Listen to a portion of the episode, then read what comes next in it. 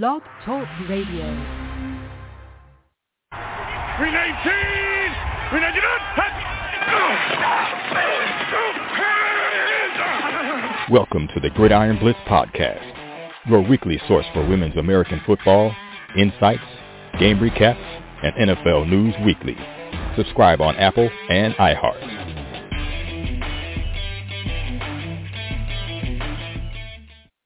Welcome to Gridiron Blitz, episode 440 in the house. Oscar Lopez alongside uh, it's going to be Mark Simon and Nate Ward in the second hour as we're going to break down everything LNFA Femenina week five, week six. Get ready for the playoffs in Spain. On top of that, we're going to do our WNFC final takes for week one. So we'll give you the lowdown on what's going to happen in week one in the WNFC. Plus, we're going to be talking to two amazing athletes, uh, veteran athletes of women's American football, and that's going to be Dannielle Ayala, the quarterback of the New York Wolves. We're going to be talking 2022 ending, which was disappointing. They really anticipated them to go to the road to Canton. And the anticipation for the 2023 WFA season kickoff, that's going to be April 22nd here. We're also going to be talking to Esther Delgado, a longtime veteran of the sport in Texas, uh, Texas Valley Sports Women's Gridiron with the River City Warriors. She's going to be talking about her journey from the SSFL early days and the current state of the game as we stand today with women's sports. So it's going to be really awesome. On top of that, we're going to be breaking down everything WNFC in the second hour, so don't forget to go anywhere. Uh, we are powered by Zazzle.com. So if you guys haven't checked out our ads going on on Zazzle, thanks to Zazzle for helping us out, push out ads. Thank you to the talented Cassie Cubis for the awesome uh, shoot in the winter mode there of the not a um, not a boys game uh, hoodie. You can check it out right there at uh, the hub at No Joke Football Shop at Zazzle.com forward slash Gridiron Beauties. Uh, you get up to 25% off today if you get take advantage of it. Worldwide shipping anywhere in the world you want it. Zazzle will ship it to you. Uh, that's the reason that we partner with them. They're amazing. Thanks to the Zazzle team for making us very awesome uh, all the way around worldwide and uh, supporting women's tackle football as well. So we're going to dive into uh, episode 440 right now as we talk to um, XFL 2022 Week 6, which was a really awesome Monday nighter of all days. Normally you see that in the NFL, college football maybe in January, but uh, XFL did put up a Monday nighter, and it was uh, DC Defenders remaining undefeated uh, while St. Louis also was chasing that. So uh, Saturday is where we start. Uh, so uh, the week six started with Seattle Dragons visiting the Orlando Guardians. The Seattle Dragons, uh, winners of three straight coming into the week as one of the hottest teams in the league uh, after starting week one pretty bad. And uh, looking to challenge the undefeated defenders in the XFL North. The Guardians, meanwhile, were simply searching for their first win while Orlando was one of its better, uh, had its performances in the last three weeks, they've uh, literally improved. Too many uh, guarding mistakes allowed Seattle to re- to escape with a victory. So the Dragons, 26, Guardians 19. Seattle got the uh, on board first with a 37-yard Dominik Eberle field goal in the first quarter, largely dominated by the defense. Uh, Seattle took advantage of a 49-yard Kelvin McKnight punt return to provide the early lead. You can get all the highlights right there uh, on Twitter at XFL 2023. So if you missed that, you can you take care and and rewatch it there. So the Dragons began the drive at the Orlando's 43-yard line, but the Guardians defense managed to keep Seattle out of the end zone. So you had um, big plays. So after a big uh, you know effort on the Dragons to a 30 37-yard field goal, so they went up 3-0 with about 5:50 left in the first quarter. Then the Guardians and, and Dragons traded goals in the early second quarter, with each team getting a huge play in the process. Uh, running back Devin Darrington of the Guardians ripped off a 31-yard run that set up the Orlando in scoring position. McKnight returned the ensuring kickoff 45 yards to give Seattle another short field. The Guardians the lead with just two minutes remaining in the half after a lengthy 65-yard drive that took nearly six minutes off the clock. Darrington came up big again, finding the end zone on a three-yard rush and adding to the points after the yards. So uh, if you want to watch the uh, touchdown there, you can follow at the SOTG, which is Kyle Nash, on Twitter. So you can get that right there. It's a 10 to 6 is what the uh, score was with two minutes left in the half, and that was uh, the Sea Dragons had a promising drive just before the half, but quarterback Ben DiNucci was picked off by Naheem Hosen in the end zone. Orlando had come up close to snagging a couple of DiNucci passes. They finally got one with Seattle threatening to take the lead. The Orlando interception uh, is, you know, was big. The turnover gave the Guardians an, an opportunity to add to their lead, but their drive stalled in the Seattle Dragons territory. Their punt then went into the end zone, giving the Dragons a chance with the ball at the 35-yard line. And that's unique for XFL uh, touchback rules with 21 seconds to go. And that's where people are really loving XFL because it's got different different type of uh, rules. We talked about in the previous podcast. Seattle cashed in with a 54-yard Eberle field goal, but Orlando still carried out a 10-9 lead into the intermission. The Guardians stalled in the Dragons' territory again in the third quarter, and once again they punt resulted in a touchback. This time Seattle capitalized fully, capping the ensuing drive with a 20-yard touchdown strike from DiNucci to Blake Jackson. Uh, Jahcour Pearson caught DiNucci's two-point pass, giving Seattle a seven-point late in the third lead. The Guardians responded quickly, though, with Darrington finding Pater on a uh, on a 40, 43-yard touchdown run. However, the Guardians' two-point try was unsuccessful, and the Dragons maintained a slim lead at that point. The two teams traded field goals again in the early fourth quarter, and the Dragons later capitalized on another Guardian special teams miscue. A blocked a punt handed the Seattle team the ball on the Orlando six-yard line and an opportunity to extend their lead. Um, it was just a Seattle extended its lead with a four-yard pass, TD pass from DiNucci to Juwan Green. The two-point attempt was no good, which left the door cracked for the Guardians. However, uh, Seattle were able to put away the game after a costly fumble by running back Darrington of the Guardians. The turnover gave the Dragons the ball with less than two minutes remaining, and he gave it back to the Guardians only 40 seconds to go. The Guardians made it into Seattle territory, but quarterback Domani uh, was heavily pressured on fourth down, and Orlando couldn't convert. Seattle picked up its fourth consecutive victory, while the Guardians suffered another frustrating defeat. So uh, it was really uh, awesome game. If you missed it, uh, pretty much go back and replay it. The the game that we were uh, also anticipating, St. Louis in a, a must-win situation as well because they're uh, trying to get up to the DC Defenders. In Saturday's nightcap, the Vegas Vipers hosted the St. Louis Battlehawks. The Vipers uh, seeking only their second win of the season. Their first coming off last week against the winless uh, Orlando Guardians. The C- St. Louis uh, Battlehawks, meanwhile, were ho- looking to rebound from a Week 5 loss to the Defenders and to keep pace with Seattle in the North. This is one of uh, St. Louis's start to finish. The late late game got off to a slow start and a scoreless first quarter. However, the Battlehawks scored immediately at the start of the second quarter on a four-yard touch, uh, touch uh, sweep by Gary Jennings. You can get the uh, information there on Twitter as well at uh, Broids Football, which we uh, follow as well. The Battlehawks added their lead in the second quarter with a 40-yard uh, Donny Hageman field goal. They extended it further with a 30-yard touchdown pass from McCarron to wide out Shepherd. The second two-point attempt was unsuccessful, but St. Louis still took a 17-0 lead into halftime. McCarron was virtually flawless in the first half, going 17 of 20 for 166 and two touchdowns, which the Vipers D could just not contain. Uh, remember, McCarron spent six seasons in the NFL, uh, quickly becoming one of the XFL's top single callers as well. Um, and it was really, really nice to see. Um, he was 17 of 20, 85%, 166 passing yards, two touchdowns. Uh, it was really, really good day for him. The Battlehawks continued to build momentum in the second half. Las Vegas got the ball to start the third, but quarterback Luis Perez was picked off by Lavert Hill, which gave the Battlehawks the ball just over, over midfield. St. Louis cashed a, on a turnover with a one-yard Kareem Walker touchdown again. The two-point uh, failed, but with a 23-point lead, Las Vegas doing very little offensively. The Battlehawks were in complete control. And so uh, Jen Wilters' uh, Vipers couldn't get the job done at this point. So a heavy dose of running running back Brian Hill put the uh, the Battlehawks in scoring position, and McCarron found Shepherd for six star six star touchdown and a 29 to six lead, and that was all she wrote. So the second game drew more of a mixed reaction on social media, with some fans loving St. Louis' potential as a playoff team, and others lamenting Vegas' poor play. So get get to say that there. So the reaction was a lot of reaction on Twitter. Vipers are horrible. that was literally some of the reactions. Uh, but Karen's the dude. So much respect to him.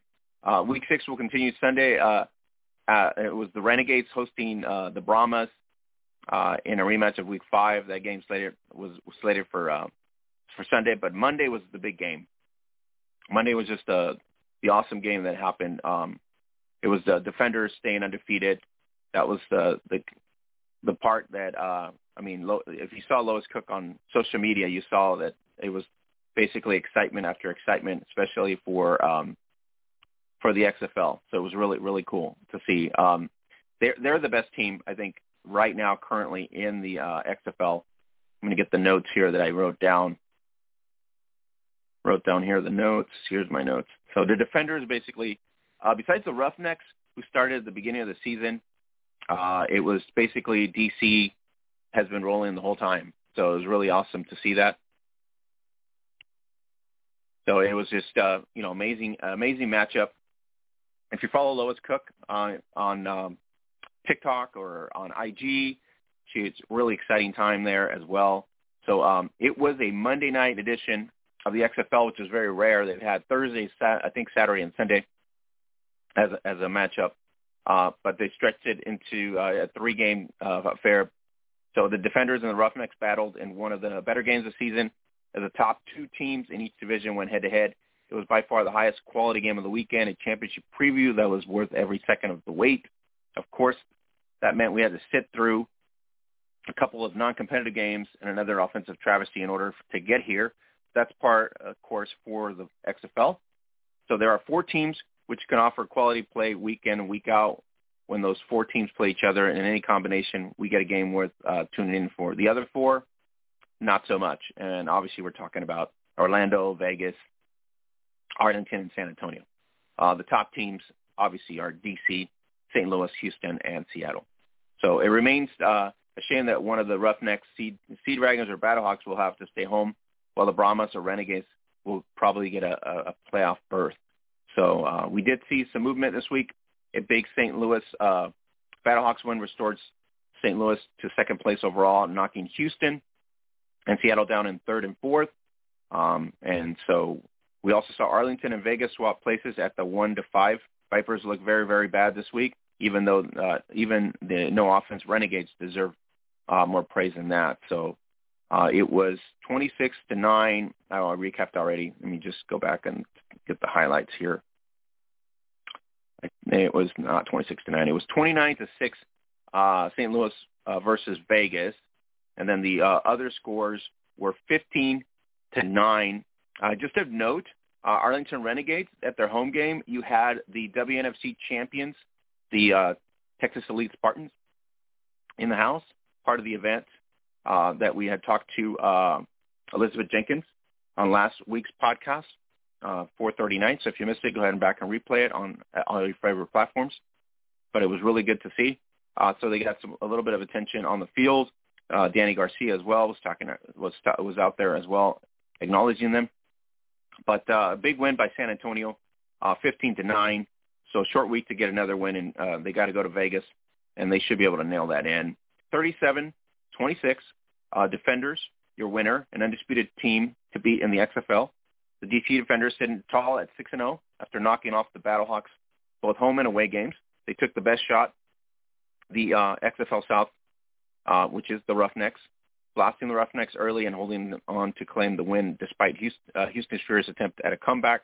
The Roughnecks threw all they had at the defenders, but it wasn't enough to knock the Kings off the top of the hill for a half, it looked like this was going to be a very close, good game, but it didn't turn out to be that way. So it was just, uh, you know, DC's leading uh, defense made things tough for uh, Brandon Silvers and Max Borghi.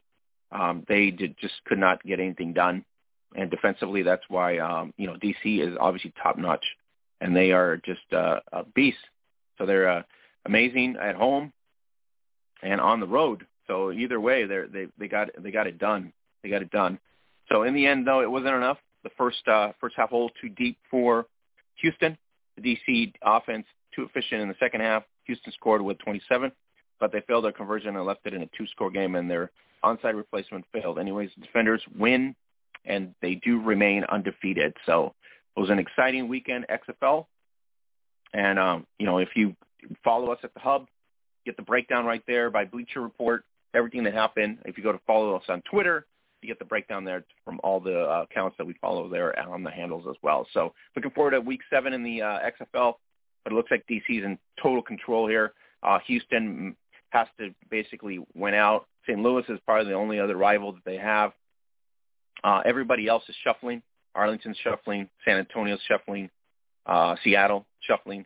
So uh, it's going to be an interesting finish for the XFL. All right, guys, if you missed our podcast, don't forget you can subscribe on your favorite platform, Spotify, Apple, Spreaker, by iHeart. Uh, if you uh, haven't checked that out, uh, thank you to Lilani Kamal, uh, Amber, Amber Marcucci, and Lo, uh, Lois Cook. 438 was also a huge, huge uh, metrics for us. Thank you to Grace Cooper and Coach Soho as well. 436 uh, was really big metrics. So starting the year off right, getting more traction to bring more attention to women's tackle football in general and to our podcast. So if you are missed out on anything that's happening in the sport, you know where to go. You go to the hub at facebook.com forward slash groundbeard. That is the place to be. The best network on the planet. It is us at the hub. Facebook.com forward slash ground beauties. That's where you get the lowdown of everything that's happening in the sport, including the upcoming seasons in May uh, in Canada, Germany, uh, Czech, Czech Republic, uh, Sweden, Finland coming up. Plus in April, we got WFA, WNFC, Lexfa, LaFi in Mexico as well, WFL in Mexico. So don't don't miss out. Stay up to date right there at the hub, facebook.com forward slash Ground Beauties. All right, guys, we're going to go into the Zazzle huddle. Like I said, you can go to Zazzle, uh, zazzle.com forward slash Ground Beauties, worldwide shipping on anything you, you can get right there, T-shirts, leggings, gifts, and other stuff like Marvel and uh, and uh, also Disney. So you can check out Cassie Cubis right there on our uh, gallery as well. And you can get her favorite hoodie, the Not a Boys Game hoodie, out for the summer.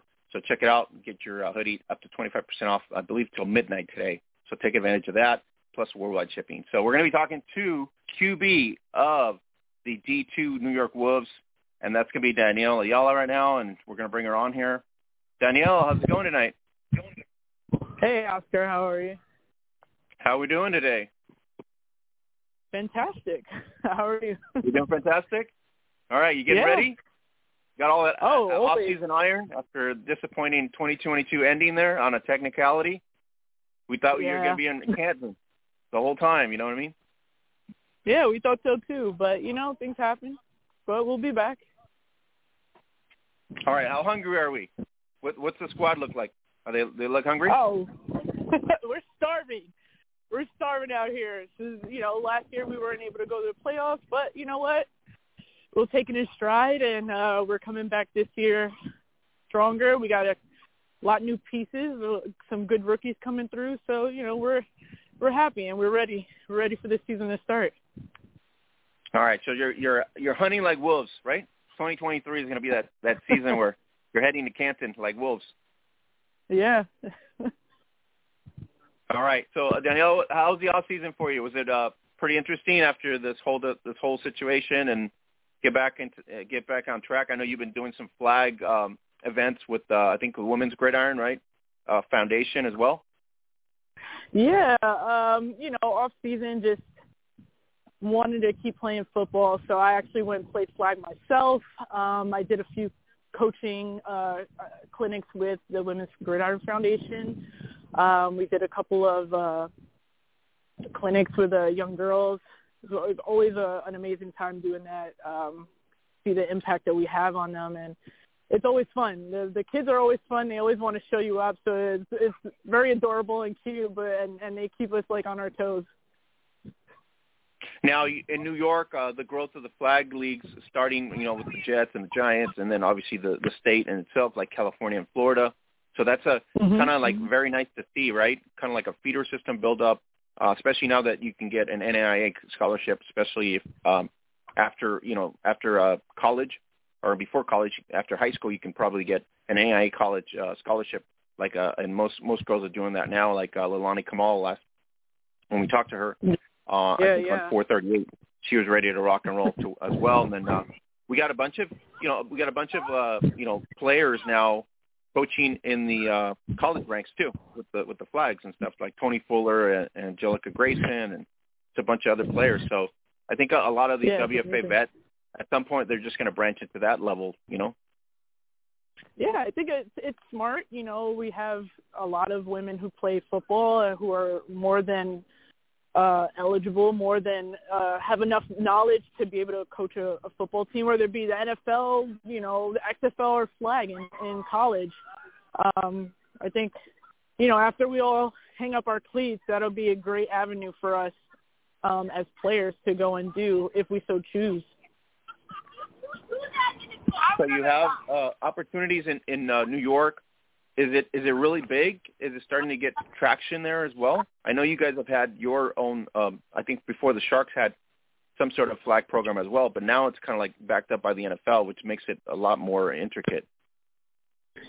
Yeah, I mean, like there's flag leagues all over New York City. I like, like you can just turn your head and there, there's people playing flag. Um, so it's always fun to see. You know, you you love. I, I mean, I love to see it because it's like you know, uh, flag is just one of those sports where anyone can play, and uh, you know, it, it it's fun for everyone. Um, you can also take it to the you know professional level. Um, so it gives everybody avenues to to be able to enjoy football. Anyone, for anyone to enjoy football. Now there's a there's going to be I think a um, the AFFL it's going to have a women's and men's division, but it's going to be a pro division in 2025. I think a lot of WFA stars, you know, are going to have to just kind of think twice about okay, do I continue this road of damaged goods, or do I go play pro flag and get paid? Uh, and I know Adrian Smith. We talked Yeah. to her in, in the past. It was something that was just in its infancy. You know, it wasn't really serious about it. But now, uh, from what I gathered, some feedback is uh, they're really pursuing uh, investors just like they would in any other realm of, of you know men's football. And now they're going to include a women's division. So I think uh, Mhm. average salary is going to be like 60k, which is not too bad for just a you No, know 10 week season. Yeah, that's awesome. Um, yeah, but I think like you know, with people who play tackle, you're you'll miss it for a little bit. But if you're getting paid that much, why not? You might as well go do it. It's still conditioning, right? I mean, even if you went to Yeah. play for 60k, uh, you'd still be conditioned. You know what I mean? It, it's going to keep you somewhat conditioned. So it's just it's oh yeah, just a, you know you're to have to pick and choose. Yeah, I guess I mean that that'll be a great conditioner for us, and you and you get paid for it. So I mean, uh, why not? I think it's going to be great once it launches. Uh, it's going to be, I think, eight teams nationwide. Dallas, I think, uh, California. Um, they're trying to Mhm, do like mhm. three hotbeds, Florida as well. So once it starts, Yeah, it should be should be good. Um, so Yeah, I uh, what, what, lot what happened, uh, Dannielle? Did you guys kick Gabby out? Because she's on she's at the ring. She's not getting beat down on the court, on squared circle. What's going on with Gabby?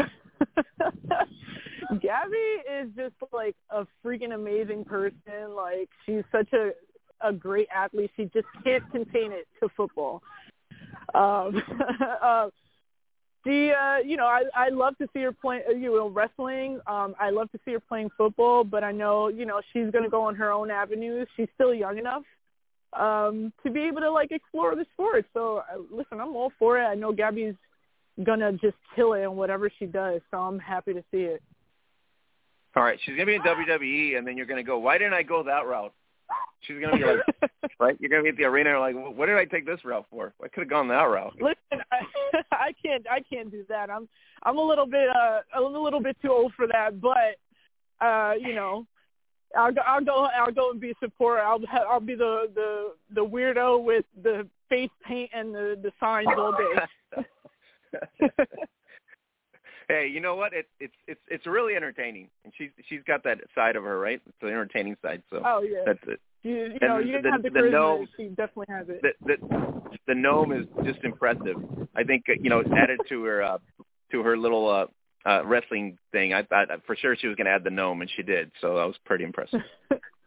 yeah, she can't. You know, she's she's the Nomi. We gotta. She's got to carry that name for the rest of her life now. She's really good. Well, wait, wait to see her in WWE or AE or AEW. So hopefully, Oh, I you can't know, wait. AEW probably more likely. I mean, look, they better watch out for her because if she wrestles the way she tackles on the field, they better uh, they better get prepared for her. Oh no, she's she, you know she you know she's a beast. Um, she you know she'll be on the on the gridiron. She's a beast. The squared circle is going to be nothing for her. I mean, but it, you know it's a new craft, right? So and I think she enjoys that the fact that it's a new craft and it's, it's kind of new, you know. Yeah. Yeah, she's good at it, so why not? Yeah, it's it's really good.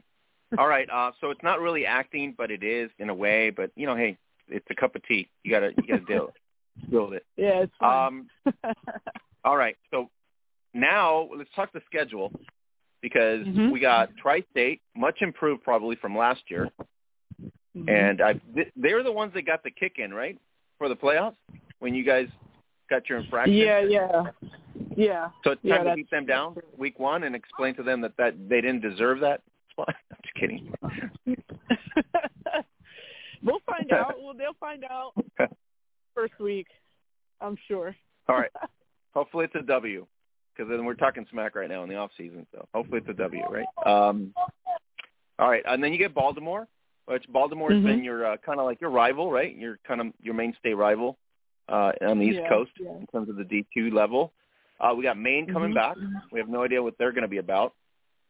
And then you get uh, your other rival, in-state rival, uh, the Knockout, which they also didn't get in because of Massey, which was screwed for them for D three. So, yeah, yeah, I don't know. Yeah, this, this Massey thing is is is, is bad toothpaste. You know, you can't get it out. You can't even rinse it off in your mouth sometimes. It's just bad. Yeah, it's like it's like uh brushing your teeth and then drinking orange juice.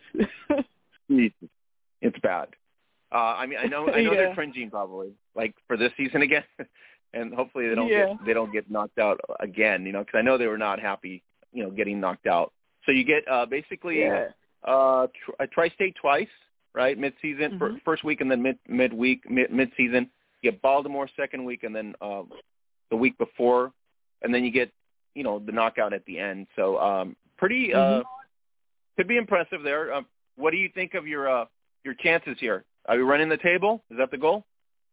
I would like to think we're running the table. I mean, if if I if I didn't say otherwise, I wouldn't have any faith in my team. So, I mean, we're looking to have an undefeated season again. If that doesn't happen, I mean, we'll still be working our behinds off and uh trying to get into that playoff and getting a, and trying to get to Canton. That's that's our main goal. Our main goal is just trying to get to Canton and get a get a ring out of it. So whatever happens uh, in between the first se- the first game of the season until then. I hope those games are What was that? competitive because I said I hope those games are competitive because I think Massey is more favorable that way. You know what I mean? You start blowing people out. Yeah, I hope so. sometimes that the algorithm doesn't I- isn't as friendly. You know what I mean? When you start blowing people out.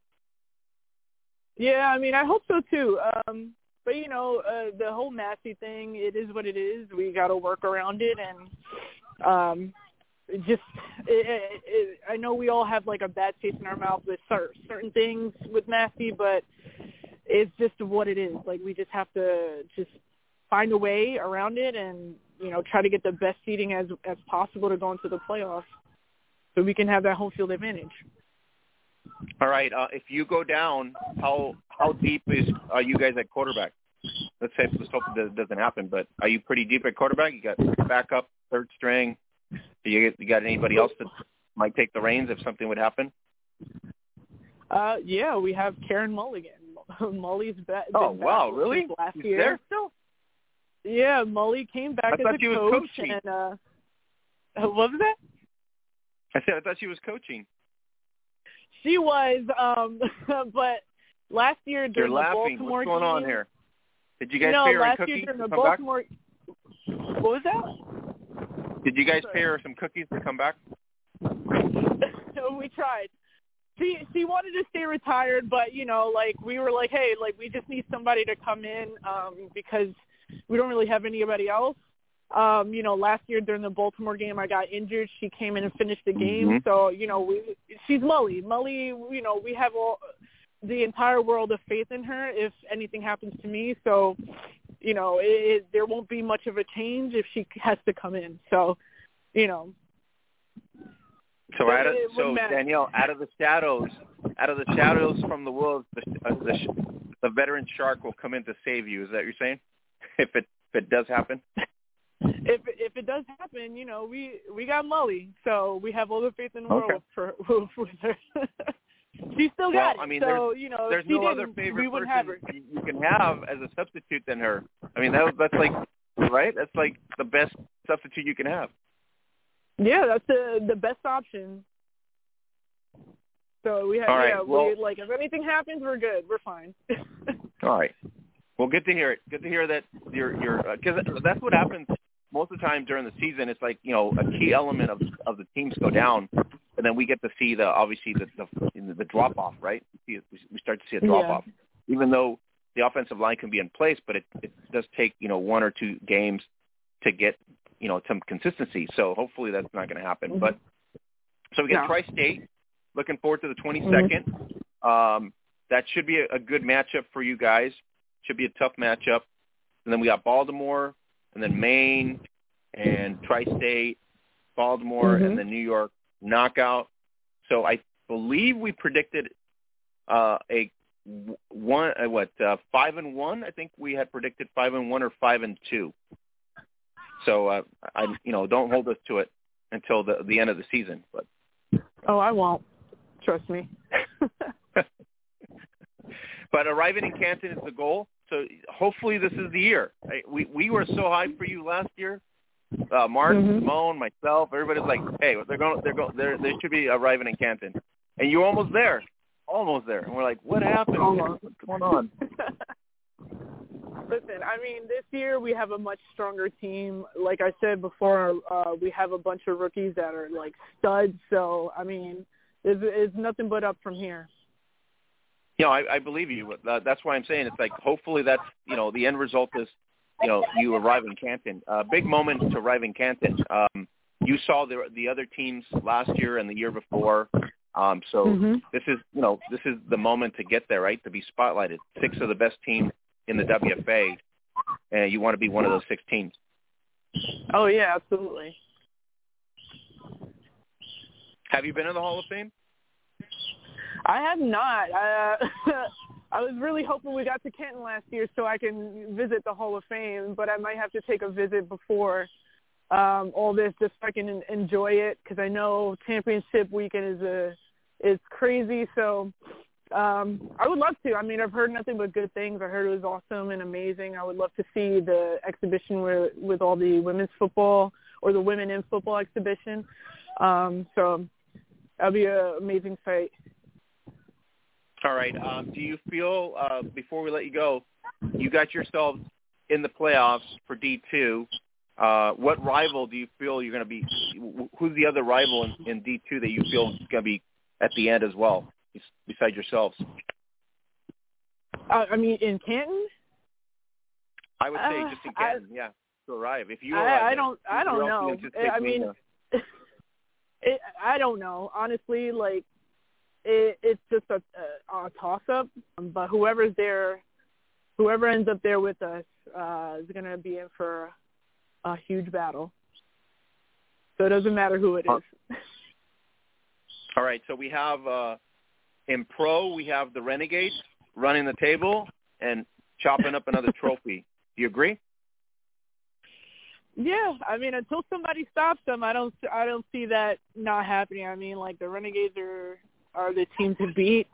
I mean, I don't, I don't think any other team in the div- in the division can can stop them. I would hope, I would love to see that, but uh until it happens, until it actually happens, uh, yeah, got them. I got them winning. So we got Renegades, Sharks. Uh, probably D three is going to be the toss up where we have to just throw the coin. But we have to wait till like week seven. I don't like dealing with D three until week seven. There's just so many teams, and, and the, the rosters are unknown, and I don't have the time to go through the rosters. And by week seven, I can go through division. the rosters. It's Yeah. it's huge. Yeah, yeah. And you said Sharks or the Wolves now. Just to, No, I, I, I did say the uh, you know the legendary shark taking care of the backup, right, from the shadows of the wolves, right, come back if needed, right. So yeah, yeah. either way, e- either way, it's two bites, right? You're the bite for the wolves. She was the previous bite for the for the sharks. So You're in good hands. Yeah. Mulligan, no matter what. Yeah, no matter what. Um, yeah, I'm excited though. Can't wait. Can't wait for the season to start. All right. Uh, are you still are you still doing Wilson? Are you still partnering with Wilson or no? Um, I didn't actually have a partnership. Uh, one of my teammates did, and she had to join us with uh, some photo shoots. Um, so uh, I think this season we might have a one or two more, um, which will be really exciting and, and cool to be a part of. All right, no problem. So just want to make sure. Um, anything that you need to let the fans know, fundraising uh, you guys are doing before the season starts here? I know it always gets to the you know crunch time before the playoffs, and whether you're going to get you know slot it in or you don't, and you still need some money for travel. So uh, where can they go to support you guys? Um, so yeah, you can go on our social media. We have Facebook, uh, Instagram, Twitter, TikTok before it gets banned. Um, uh, you can go at our website, uh, NewYorkWolves.com. We have all fundraising information. We're selling raffle tickets. Uh, game tickets will be online as well. Uh, so, you know, if you want to know any news about the New York Wolves, just follow us on social media. Everything is all up to date. So, um, yeah, yeah, whatever is needed. We have a, a, a merch shop coming. So we got it. We got that. We got everything coming. So just follow us on social media. Uh, you know, and then if you want to follow the, the the players, they got a they got a lot of us tagged on on social media, so you can just go and uh, have some fun and follow everyone. Yeah, and that logo is really killer too. So if you if you like a killer logo, there it is. New York Wolves logo is pretty killer. Yeah, Andra, Andra, the former Sharks owner, created that for us. So it's like a it's like our parting gift to to us. Yeah, it looks great on shirts too. So just so you know, so pretty yeah, cool, yeah. pretty cool. Still some gear, right? New York Wolves gear. Oh yeah. All right, um, that's it. Thanks for making the time. Are you out in the, out and about, or are you not at practice right now? Are you? Uh, yeah, we're. I'm. Uh, you got me out of uh, conditioning right now, so I'm just watching my teammates run. Is that a thank you, or are you thanking me for that? Or that is a what's going on? thank you. that is a thank you, but I'm sure once I hang up, they're going to be like, "No, you now you got double time." So. All right. Well, I, I apologize for that. Then, if you do get uh, whacked for a couple more things, That's all right. uh, but I appreciate you coming and making the time. I, I really appreciate it. Well, looking forward to you guys uh, finishing strong and, like I said, arriving in in uh, Canton. That's what our anticipation was for 2022. So, uh, looking Mhm. forward to see what the Wolves are going to be able to, you know, take care of business and actually, you know, land in Canton, which is where everybody wants to be in the end. Yeah. Well, thank you so much for having me. Um, always a pleasure. Thank you so much, Oscar. And uh, hopefully we talk soon. Yes, we will. Uh, enjoy it. Uh, hopefully the workout isn't going to be so horrible since I took you away from it. Yeah, I, I'll handle it. It's all right. It's fine. All right, QB. Thank you very much. Uh, we'll Thank touch you. base uh, middle of the season maybe or end of the season before Canton. So looking forward to the Wolves Sure. doing great in 2023. yeah. Thank you so much, Oscar. Have a, you have a good Have night. a great night. Bye. All right, guys. Uh, Dannielle Ayala, uh, quarterback of the New York Wolves. Uh, what a uh, an anticipation 2022 was for them to arrive in Canton. Just didn't happen with some technicalities and some rules issues. But uh, she's very confident that this is the year that they're going to arrive and really take care of business in D2. So uh, we anticipate the Wolves to do well. Uh, their uh, schedule is favorable. Uh, the challenges are, I, I'm assuming they're going to be bigger because everybody's probably going to be eyeing them as well because last year they ran the table. They were the one team that everybody was eyeing, so I'm pretty sure Tri-State's listening, Baltimore's listening, Maine's listening, even the knockouts listening. So it's just a matter of how, you know how efficient are they going to be? Are they going to run the table or are they going to get whacked? And uh, the season, so interesting to see how that's going to happen. Uh, okay, guys, don't forget uh, to subscribe on our podcast on any of your favorite platforms. Give us a cool five-star review if you like the content that we provide for you, the insights, plus the news every week, plus in inter- interviews like this, interesting interviews with the top athletes in both of the top two leagues in the United States, and um, um, international uh, uh, interviews as well on occasion. So the best podcast, the standard podcast covering women's American football, XFL, NFL, it is us. So you can subscribe on Apple, iHeart, Spreaker, um, every Google Cast, any platform that you desire. Just uh, try to leave us a five-star review. It gives us really good boost on the algorithm uh, so that we can bring more attention to women's tackle football uh, and both and the top two leagues in the world. So uh, don't forget to subscribe and also leave us a great a five-star review. So let's go into the uh, second huddle, sponsored by Zazzle.com. You can get 25% off today off the uh, cool Not a Boys Game line that we just introduced uh, this week. So check it out, Zazzle.com forward slash Gridiron Beauties. Go check out Cassie Cubas on Instagram, Facebook, everywhere else, at No Joke Football on Facebook, at No Joke Football on IG. Going to the second huddle, and we're going to be talking to the veteran uh, Esther Delgado of the TVS River City Warriors uh, right now. Esther, how's it going? Hi, how are you? Thank you for having me. I'm doing great. Uh, I'm having some fun. I'm trying to like not get. I was trying not to get a quarterback into a drill mode. She's like, "Oh, Dannielle says, oh, you got me off that drill, but now I got to go back. Now they're going to drill me even more." So you know how that goes. Yeah, I totally heard that. so she was kind of leery, right, to go back. She might. She wanted to stay on yeah, for the interview longer, I guess. It happens. so how are we doing, uh, Esther? I don't think I've talked to you in what two years. I think we talked in two years, right? But you were in yeah, I think it's been SF, a while. SSFL, right? Yeah, the Sugar and Spice Football League. And, and then you went to uh, you went to Laredo, right? You were playing in Laredo for a while, the Warhawks, uh, uh, if I'm correct. Yes, I'm from Laredo, so that's where I got my start with the Laredo Roses in the SSFL, and mm-hmm. that was like the first ever women's full contact football in the whole city. Like it was brand new. It was it was so much fun. And at the same time like people were surprised that like women could play tackle football. So i i enjoyed my three seasons with them. And then i went on to the laredo fantasy with the uwf and i i believe i i was only there for one year one season. And then i went on to the laredo warhawks for one season with the iwfa and then I made the move to Corpus Christi, Texas, where I played with the Divas, and then I played with the Coastal Bend Legion, and that is where um, I started playing for Texas Valley Sports, TVS, and last year we went undefeated to win the championship. And then now yeah, I find uh, myself Esther's in nice San photo shoot right there, the orange and purple photo shoot. Yes. That's pretty cool, awesome photo shoot uh, I applaud uh, the photographer for doing that great shoot. You look amazing in that shoot. You did an awesome job. Um, now I find myself in San Antonio with the River City Warriors. So you're up and down this Texas swing. I mean, these leagues, sir, these leagues.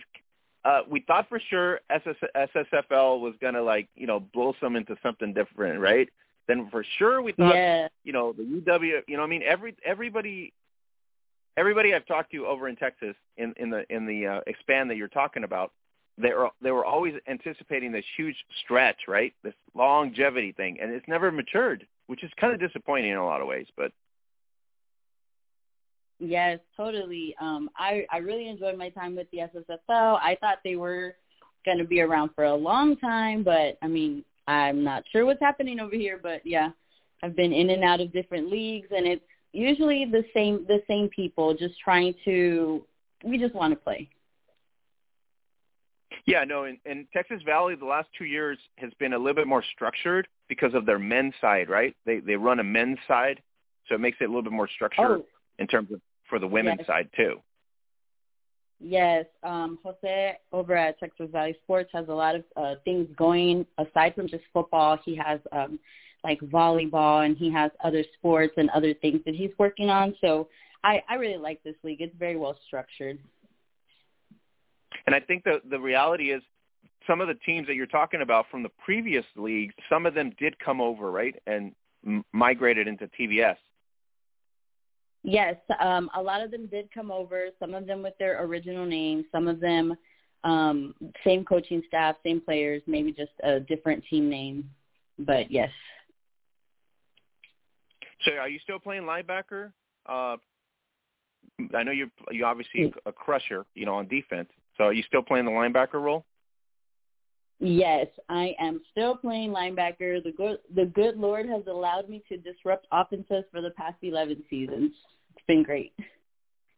Yeah, and if people don't know, uh, Esther has been like legendary Texas type of individual because like like I I've followed you like I said from the early days of the SSFL to now, and you have grown uh, big time as a player and, a, and an actual threat uh, along the way. So uh, in the different formats, right? Um, so you've you've played in that sense.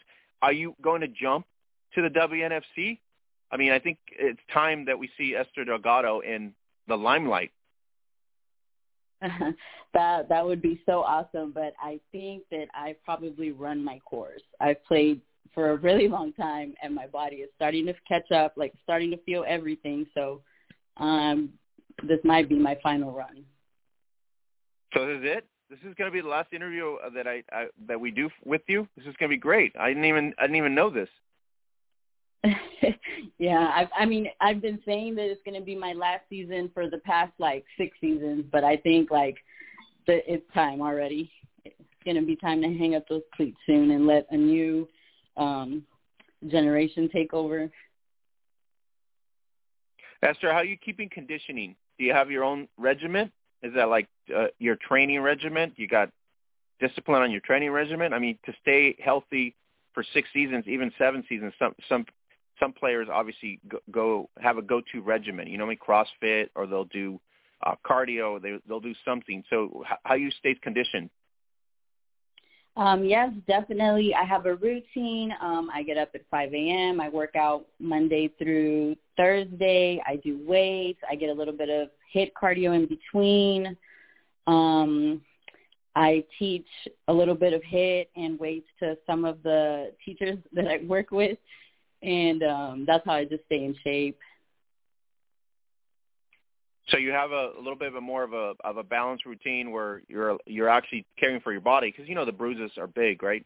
Uh, from the weekends, just trying to recover and all that. Yes, yes, definitely. Um, I have like a whole routine. So Friday, I will carb up the day before a game. I'll go to my chiropractor. Um, I'll do massages. I'll do like a Epsom salt bath, like just getting my mind ready, my my body ready to go into battle on the gridiron, and that's been my routine for like as long as I've been playing. I just adapted it and it works, so I just I'm sticking with it. No ice baths for you, or a, cre- a cryo, uh, like the cryo stuff, where people go into like I've, I've re- done revitalize. the, the yeah, I've done it, and I'm just not a big fan of the cold. And No. I mean, I think I've only done uh, like the CryoSpark thing um about two times, and I've probably done like three ice baths my whole my whole career. I do not like the cold.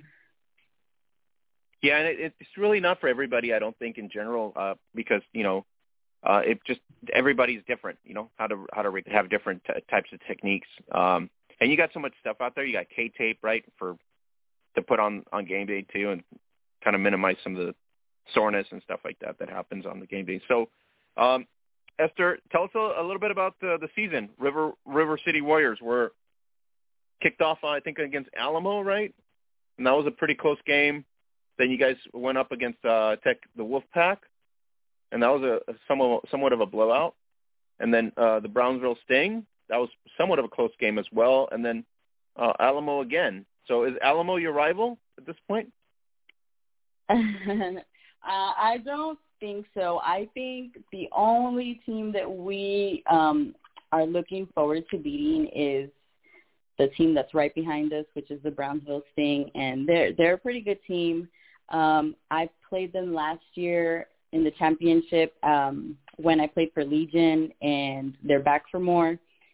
And the Warriors, I I love this team. They're mixed up of vets, rookies. Some vets have multiple championships under their belts. Like um, a lot of the rookies are just like eager to learn from vets, and I just like the way that we all come together, and that that has helped us.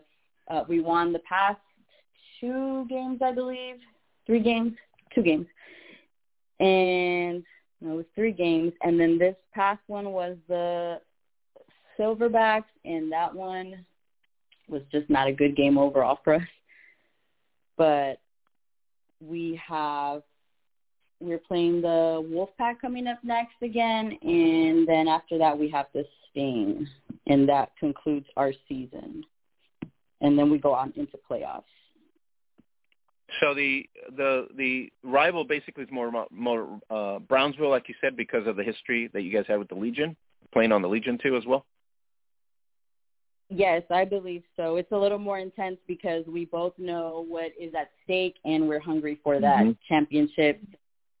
Um, most of the players, well, I, there's a, a few players from the Legion that came over to the Warriors, so we want that championship just as bad, and uh, as well as the rest of my teammates especially like the new girls, like we we want everybody to succeed. We want everyone to get this ring, and it's it's been a good season. I like it. Offensively, are you the captain, assigned captain, more than one captain on the on the defensive side of the ball at this point? Um, I wouldn't say captain, but I I do like to take on that leadership role, and I believe that I am probably one of the most experienced because of how long I've been playing. But my other linebacker, London, she's just as experienced. She's got a few championships. Like we work really well together, and I I just love this defense. They're not afraid to hit. Like we go all out. I think the the scoreboard really dictates that because you you held uh, Wolfpack to 12, uh, Brownsville to 13. Uh, the most points was basically from Alamo, and even then, this time around, you guys held. Uh, I think it was held till like 19 points. So that's that's pretty consistent. Yes. Yeah. The the first game um, with uh, Alamo Silverbacks was um, just getting the kinks out because that was the first time that we come together like to play an actual game and how I mentioned we had new girls who had never played football before and they stepped it up and they showed out and I'm so proud of them. And um once we got the motor running like we there, there's no stopping like we're still going. So you were kind of happy at the outcome even though it was a uh, you know it was a close game?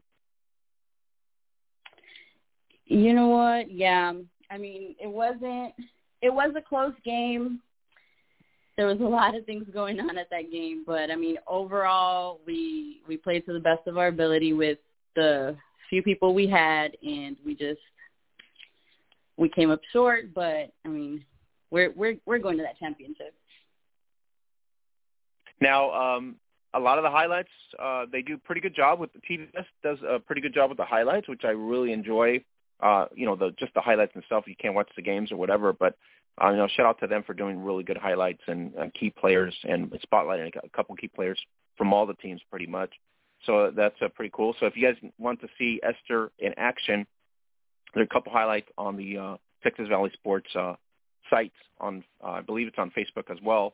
Um, River City should at this point. I mean, uh, Wolfpack and Brownsville. So you got two more wins to go, and you pretty much secure your your playoff berth. And then uh, I guess is it is the games is the championship being played at a certain location, or is it played at, at the home team, or how does that work? I believe that it is um, played at um, the number one, the number one team's home. Oh, number one team. Okay. All right. Uh, is it traveling for you to? Uh, you said San Antonio now, Laredo to San Antonio, just like during the um, week. I I live I live in Corpus now, but yeah, we do like during the off season. Um, I would travel to San Antonio on the weekends to have um, like a joint practice with with the other Corpus girls from Legion. We would um, carpool and we would go over and have our practices during the off season, and then during the week the team practices and whoever can go from Corpus during the week will go. But we do have we we meet every Monday on Zoom. Like we go over plays, we go over film, we go over team stuff, and I really like that, especially for like some of us are not based in San Antonio. And I think COVID kind of forced that on everybody, and study time on conferencing just makes more sense, you know, especially for coaches too, because they're on the go and stuff.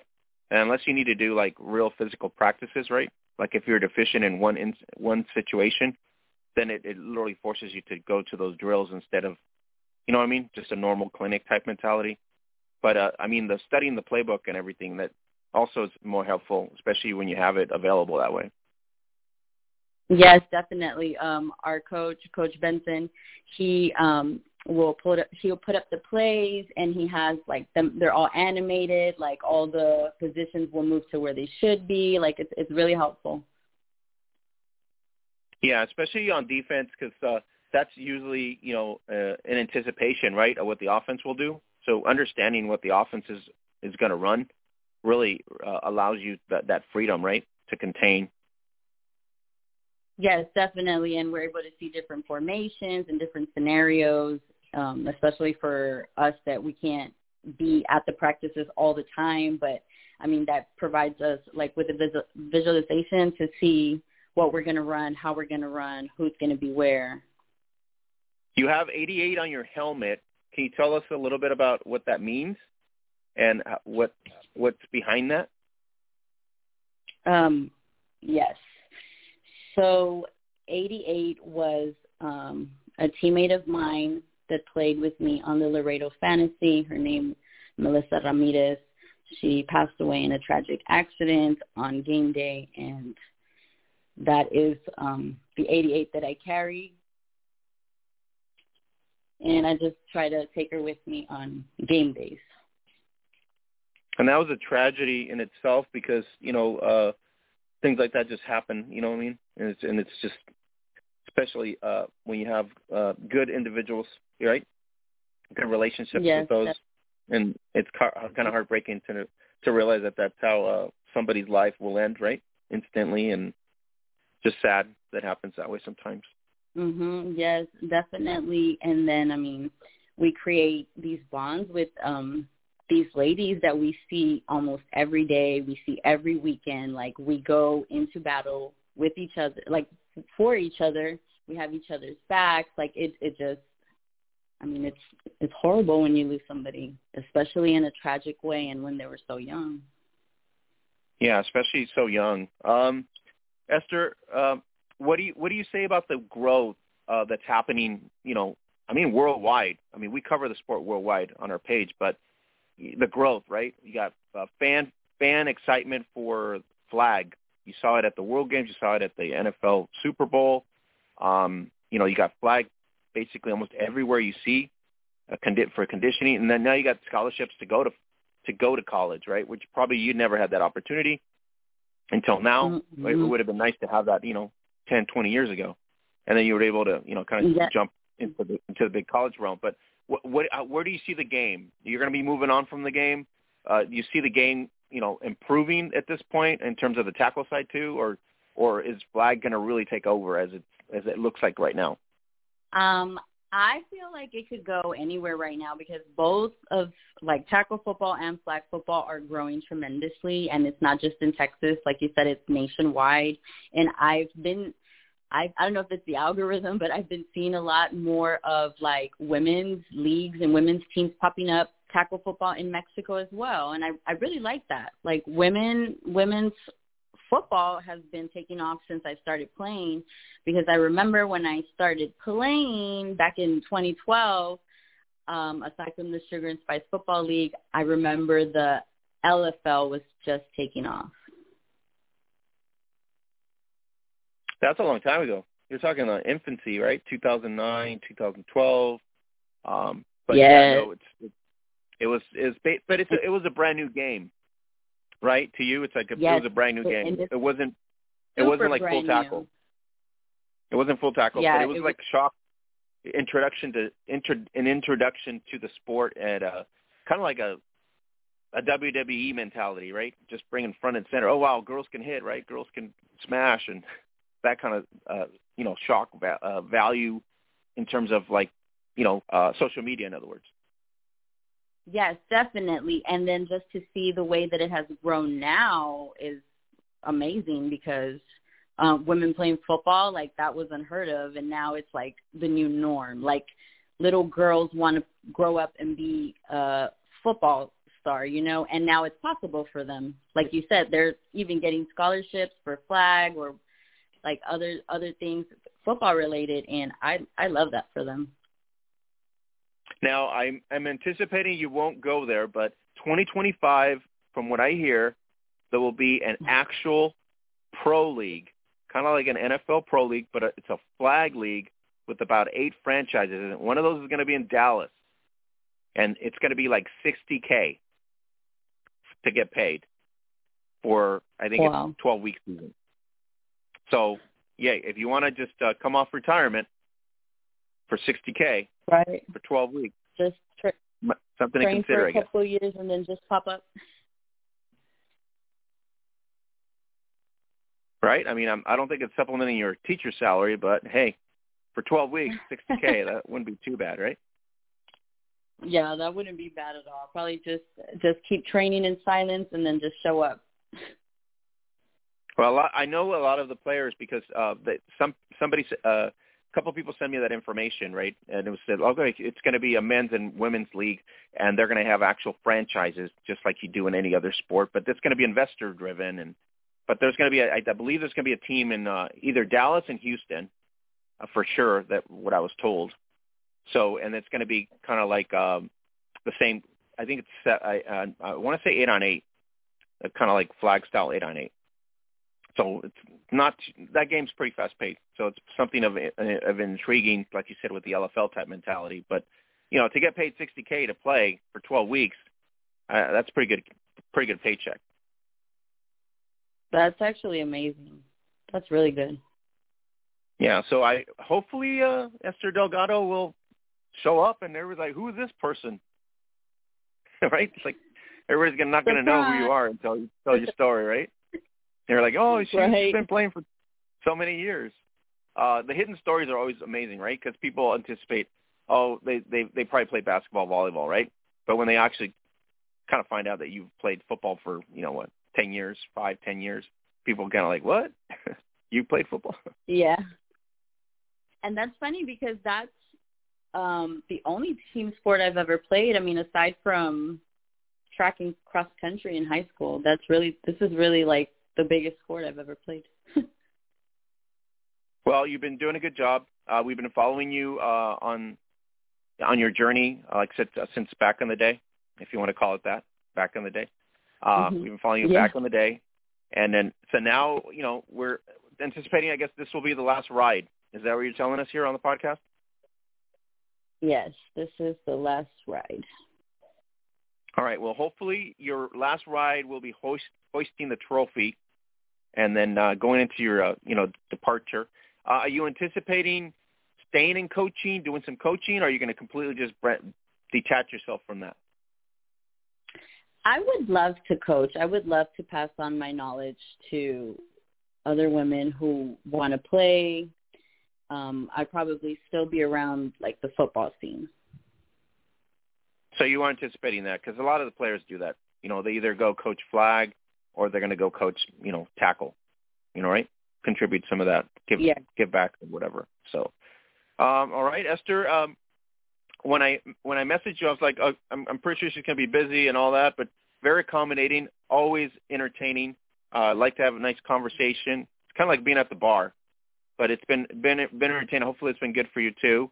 Uh, but uh, anticipating a championship victory at the end here for the River City Warriors, and then a departure, which is we're sad to see you go, but you got your like you said, you got your reasons for it, and you want to upkeep your body obviously as well. And so, but uh, it's been a exciting, uh, you know, to cover you and to watch you and to go from you know the early days now to this this run that you guys are going to be in for this season. So uh, I really appreciate you making the time.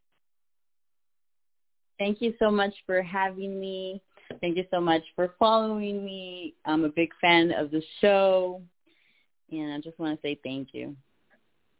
Appreciate it. Thank you very much. Uh, looking forward to the last two weeks for the um, River City Warriors. So you get uh, Wolfpack, right, coming up here uh, April 1st, right? And then you get April 5th. Yes. You end up the season in Brownsville. So uh, go get them, as they said. Car crash, right? It's a linebacker's uh, joy. yes, definitely. Thank you so much. Have a great night. Okay, we'll be in touch. Thank you. You too. Great talking to you. Bye. Bye. All right, and then uh, we have Mark Simon coming in the house. So uh, anticipating Mark, are you, are you hanging him up too, like uh, Esther Delgado here at some point? Well, that would be a shocker, right? I don't know if I can give it up, but luckily I don't have to put my body on the line, so I can She didn't just like kind of keep bath. doing this forever. She didn't like ice baths, Mark. Just not a not a fan. I, yeah, it sounds awful to me. You know, the only ice bath I like is you know, drop the ice in my cream soda. That's the only kind of ice bath I'm interested the in. flavors, the flavor type that's going to give it a little cool. yeah.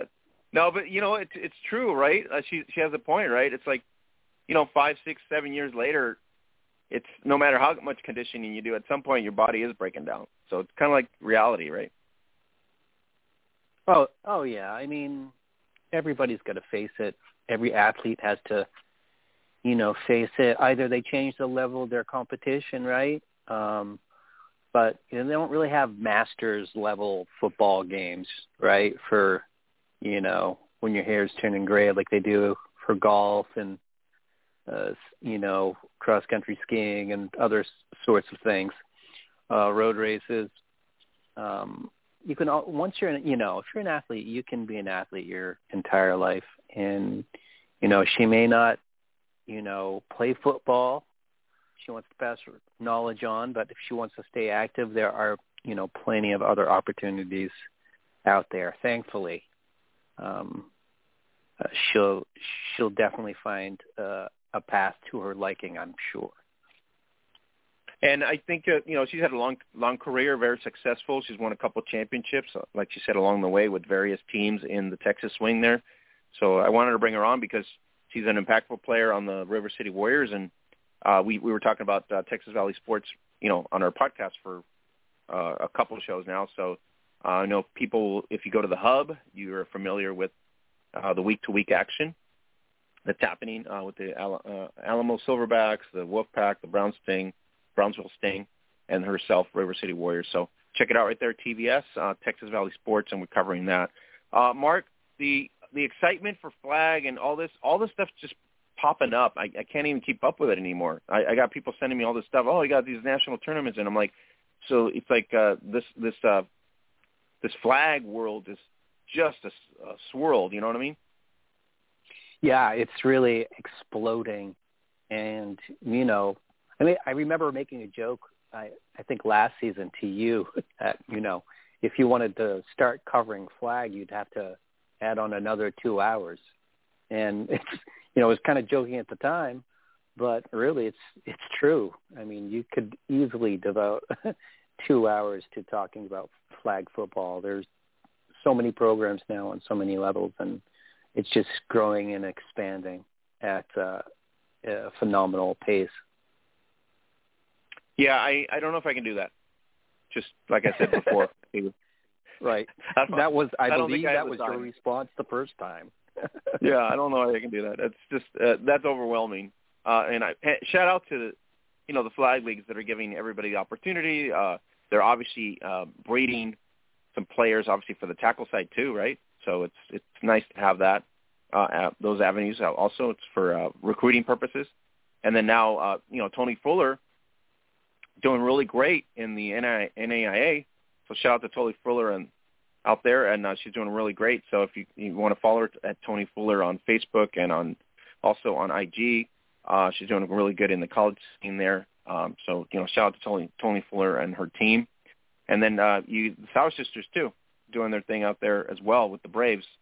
So there, there's a lot of WFA um, uh, veterans and legends now migrating into the flag scene in terms of the college scene, which is really exciting.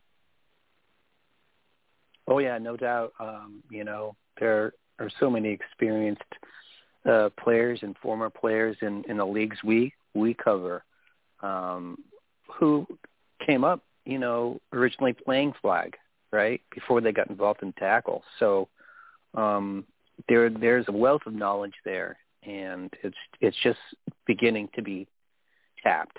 Um, so it's really a very exciting time, um, especially for you know women in in flag. It's uh, it's just very exciting. All right, so guys, if you guys missed anything, right, uh, Mark, you go to the hub. So Aussies are invading Denver, get to the hub. Kansas City. Uh, there's a bunch of Aussies just invading the WNFC completely, and on top of the uh, imports from Mexico in uh, in the rebellion as well. So, and a couple Brazilians, if I'm correct. There's like one or two Brazilians as well. So, uh, uh, just a, a bunch of international stars, and we'll get to see them here. Uh, the big news, Mark, was W Score. Uh, it's under a paywall now. Uh, I don't think anybody was surprised that we were going to go that route. Uh, kind of disappointing because uh, we talked to Elizabeth Jenkins uh, on uh, our last podcast, 439. So you can go back and review that if you want and uh, give us a cool five star review. But uh, Elizabeth did did note there that the Vyre relationship did somewhat collapse because of Vyre didn't getting uh, some grant money. So now they had to shift late. Uh, they still had Score 58 network to work with, which is what they're going to work with.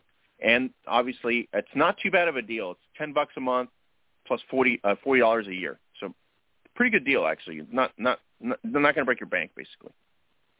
No, definitely not. And the value you get for for that small payment, I think, is you know phenomenal. I think it's you, you're going to get a lot of entertainment. I mean, I you know we'll see when it comes time to um, have the championship game if um, there's going to be a premium for that. But um, you know, you get a full season of football plus all the other content that the league uh, produces with their uh, TV show, and who knows what else they they might produce. So it's it's a very good deal. Um, and as you say, it's not going to break the bank.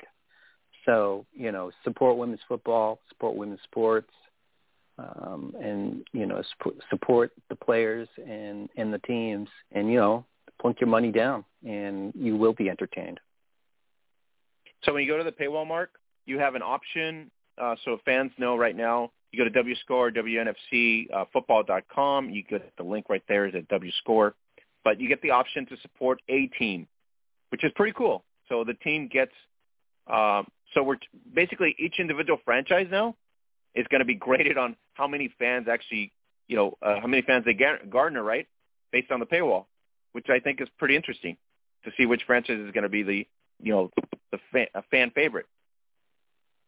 Uh, yeah, that's right. Um, um, you know, not just that, but it's been confirmed to me that you know part of the profit sharing, um, you know, calculation that's going to be part of it, right?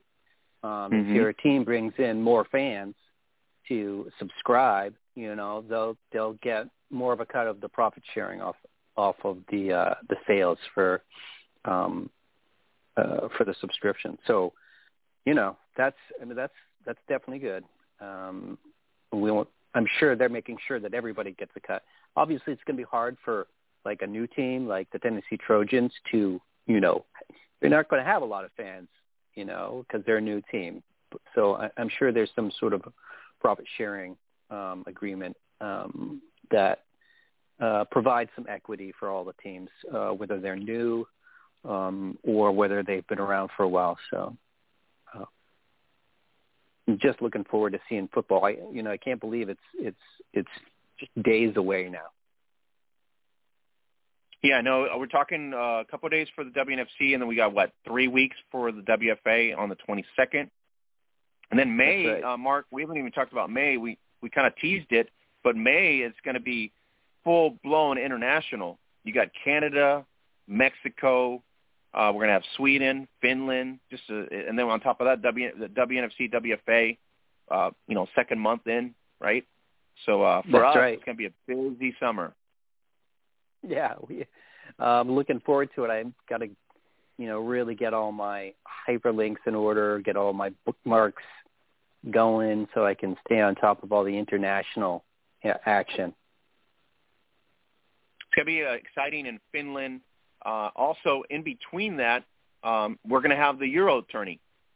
That's going to be the Euro tourney is going to be in in between that time, right? The regular season stuff with the NWFL, but we're also going to have the Euro uh, the Euro tournament in in there as well. And then also on top of that, um, we have the tournament in uh, Australia, the State of Origin, a three game right. matchup that was introduced.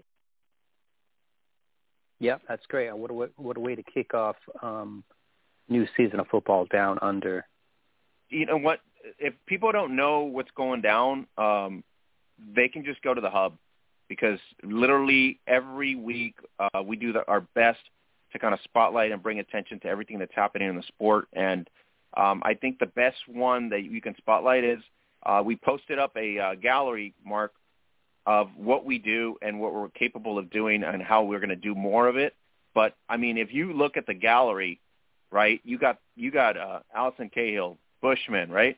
You got the Valkyries Mhm. of the WQSL, the Mayas of of down south of LaFi. You got the Birmingham Lions in UK, right? You got Karlstad over in up, I believe in Sweden, um, and you got you know in Finland as well. Uh, so just a bunch of champions. So if you didn't even realize that women's tackle football is huge, uh, you gotta just open your eyes, right there. Yeah, yeah. I mean, it's it's getting hard to ignore. So you know what? Just get yourself to the hub. You know, get yourself educated. You know, keep your finger on the pulse of what's going on in women's football, um, because you know it's it's exciting and it's and uh, the hub is where you get all the news. Now we're going to go into Mark. Also, I forgot to mention Germany. Germany will kick off also as well, I believe, in May. So we're going to be like all over Europe. The Europe scene's going to be huge, starting in May through I think July. Then we're going to be in the states, right, uh, with WFA, uh, WNFC. Uh, then you got WWCFL, CCWFL, Maritime, Lexfa, LaFi, WFL down south, because we got no X League this season until next season. Um, and then we also have uh, Gridiron West at some point in the fall. Gridiron, uh, the State Yeah. of Origin matchup. I mean, uh, these are all my notes, Mark, that I'm just rounding off.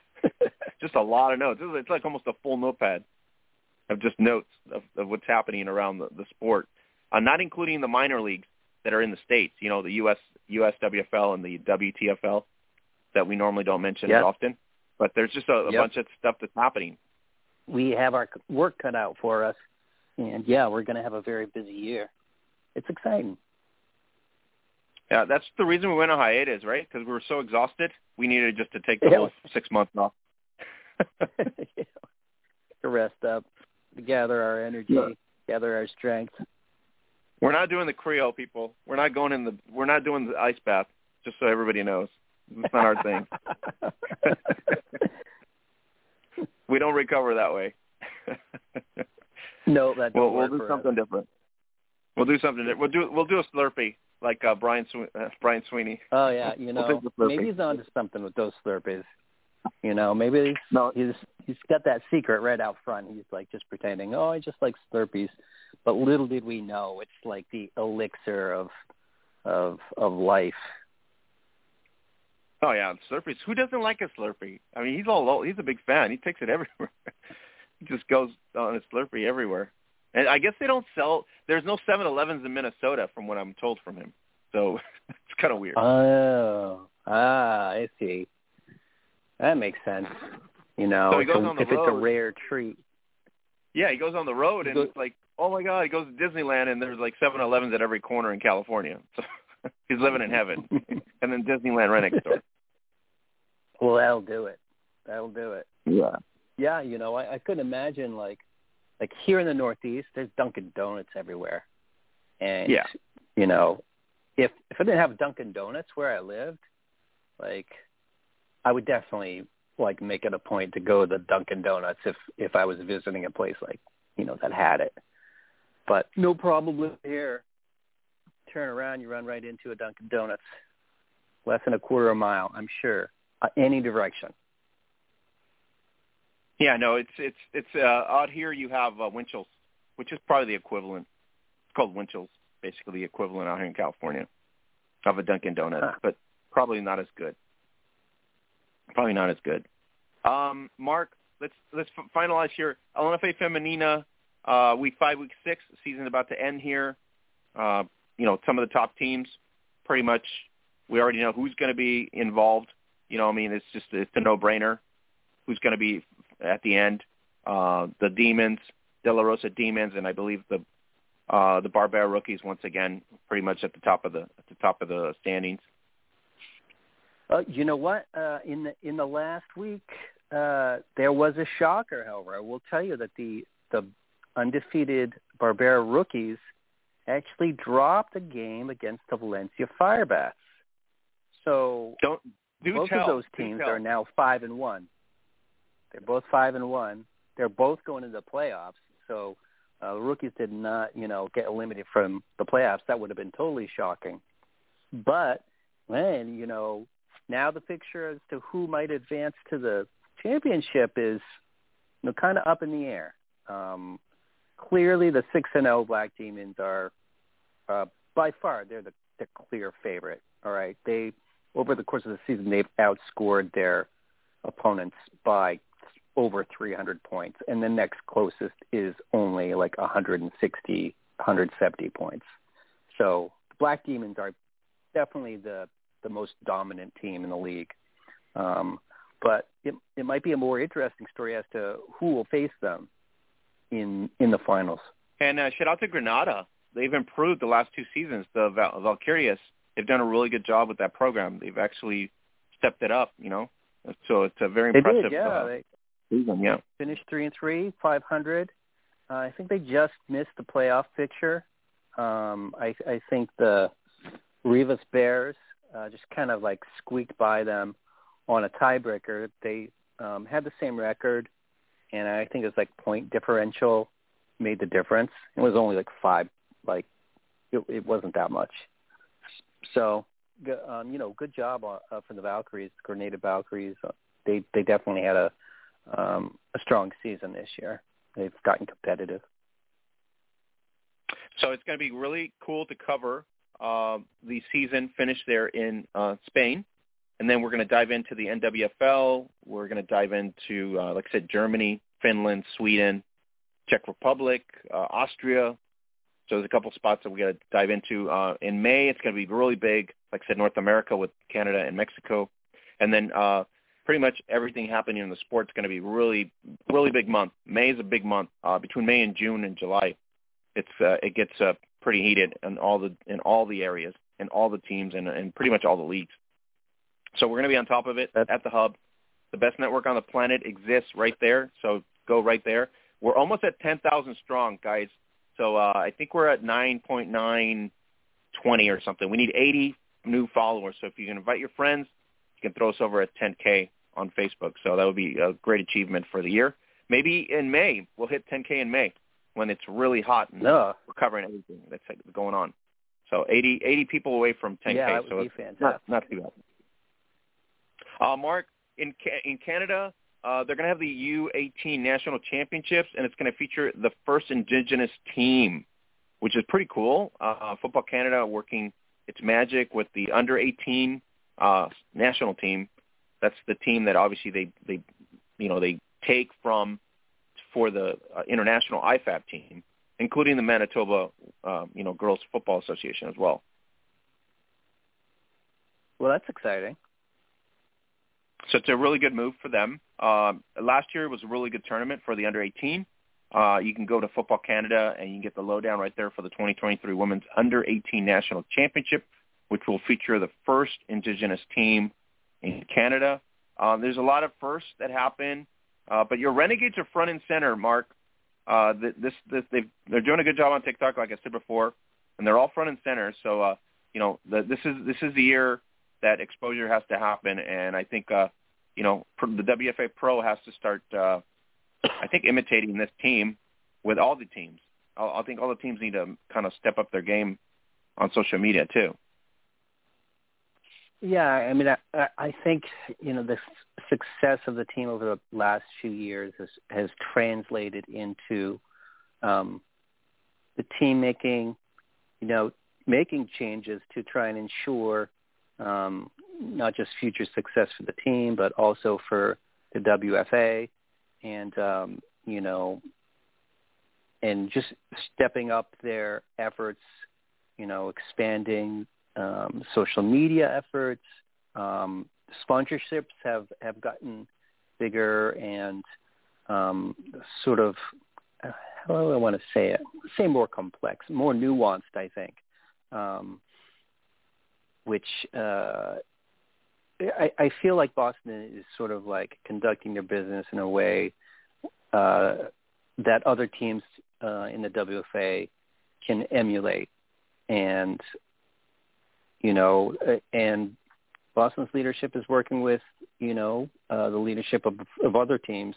It's it's not like they're hoarding that information on what they're doing, so they um, are definitely sharing that information. You know, I think the addition of uh, Jess Dodge as the CEO of WFA Pro has sort of helped uh, information sharing and just the organization of the owners in the league, and you know, giving them you know the direction um, that uh, you know has maybe they haven't had um, in the in the past. Just try to get everybody rowing in the same direction and understanding what the destination is. So, and I, I think what you see from Boston is, you know, an example of of, of that. Because it takes a it takes a collaboration mentality that we have talked about here in a long time, right? For, a long time, we talked about it, right? Uh, take take the, take away the recreational model, and you go to a business model, and you're really forced, right, to really step yep. up a business mode, and you got to treat the you got to treat that the franchise as a business, and it's got to generate funds in order for you to be sustained as a business, because it's not a hobby. If you treat it as a hobby, then you know go to the YMCA, right? Just the reality of that. Go to the YMCA if you're going to treat it as a hobby, right? But if you're going to treat it as a real business yeah, I mean, and really branch it out, like you said, there's got to be a lot of laboring, right, in terms of business relationships, yeah, networking. Yeah, there's, there's a huge, yep.